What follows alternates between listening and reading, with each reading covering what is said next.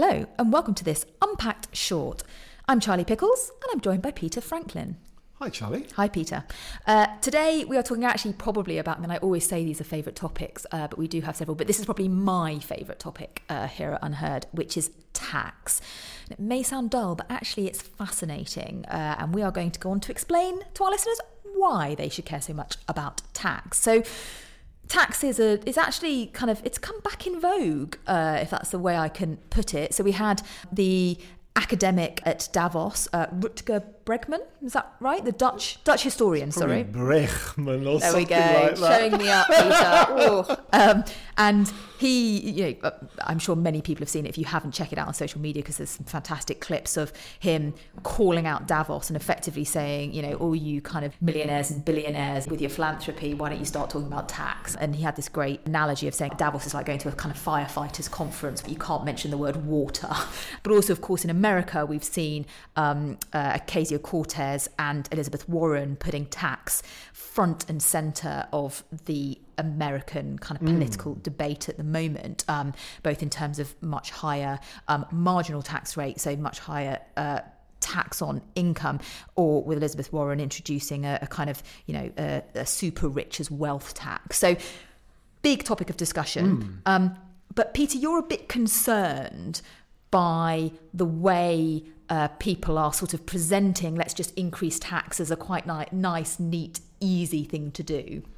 Well, yes, and there was an exchange at um, Davos, which um, kind of in of a separate session. In a the... separate session, which which uh, provided a neat illustration. What happened was um, Michael Dell, the IT entrepreneur, was asked about the um, Alexandra Ocasio Cortez plan for a seventy percent marginal um, income tax, which I think would, would have been on, on incomes above $10 million. And he said, Well, I, I don't like the idea of that. Um, has there ever been a country that had that sort of marginal top rate of tax? And, and it, is there an example of that succeeding? And on the very panel, there was an I think an economist, um, certainly MIT professor, um, Erik uh, Brynjolfsson. And he said, yes, there is an example, the United States of America.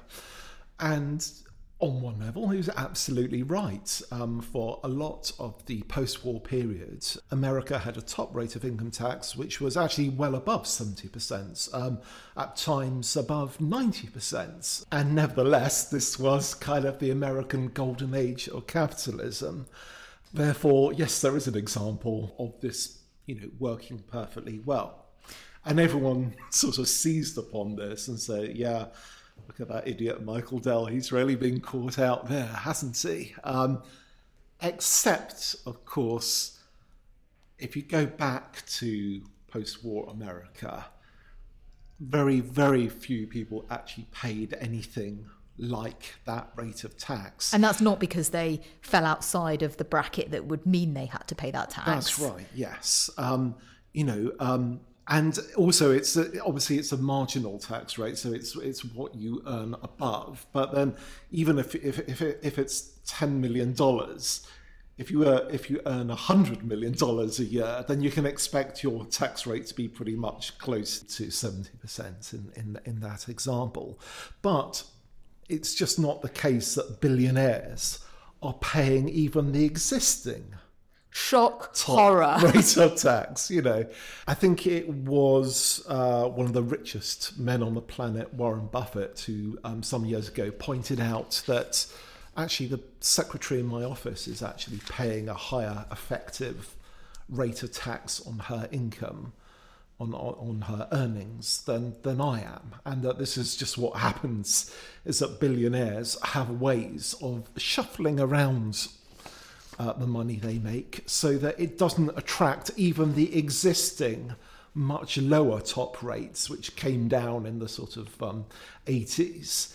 Um, so the big problem of those calling for very high rates of tax now like the 70% proposal, is not the, the actual figure and will this bring capitalism crashing down is that is anyone going to pay it? You know if you can't get people to pay at 35% the full amount without them using every avoidance scheme on the planet how are you going to get them to pay 70% and that you you know we've had various loopholes closed but others open up and it's you know it's interesting that you quote um, Scott Greenberg from the Tax Foundation, who I mean, you say in your piece, Peter, may have a sort of slight interest in communicating the fact yes. that, that high tax rates don't work. But um, there is a great quote from him saying that there are many studies that show as marginal tax rates rise, income reported by taxpayers goes down. And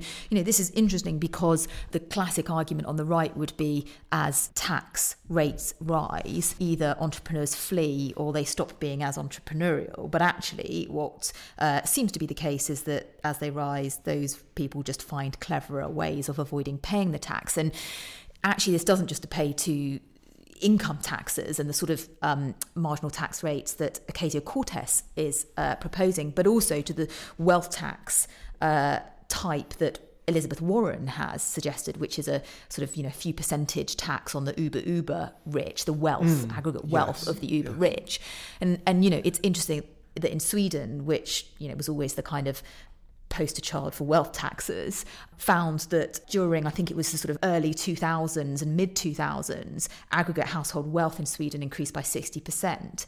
But the tax take from the wealth taxes decreased by 60% because mm. people just got found cleverer, cleverer ways of, you know, hiding yes. it, not reporting yes. it, moving it to other countries. And so actually, what we really need is a smarter tax system rather than just saying well what taxes might we just slap on that that you know will make the rich pay a fairer share which I certainly think they should pay a fairer share.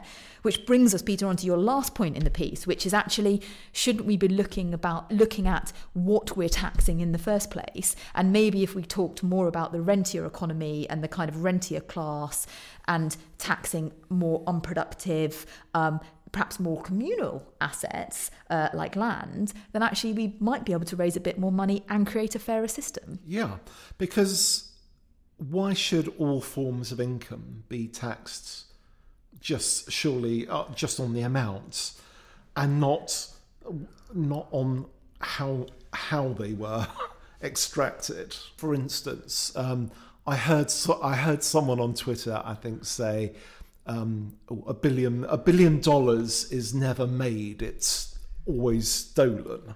And I was thinking, really? Um, so J.K. Rowling stole her earnings from from her readers, did she? No, obviously, in some cases, people can get very rich because they do amazing things. It might be in the creative industries, or it might be because they found amazing new companies, create lots of jobs, They've risked stuff as genuine entrepreneurs. Whereas then you get people that just make lots of money because they're landlords sitting on land. They just happen to be in the right place at the right time. Someone builds, you know, a new subway station next, and the value of the land goes up, and they coin it in through rents.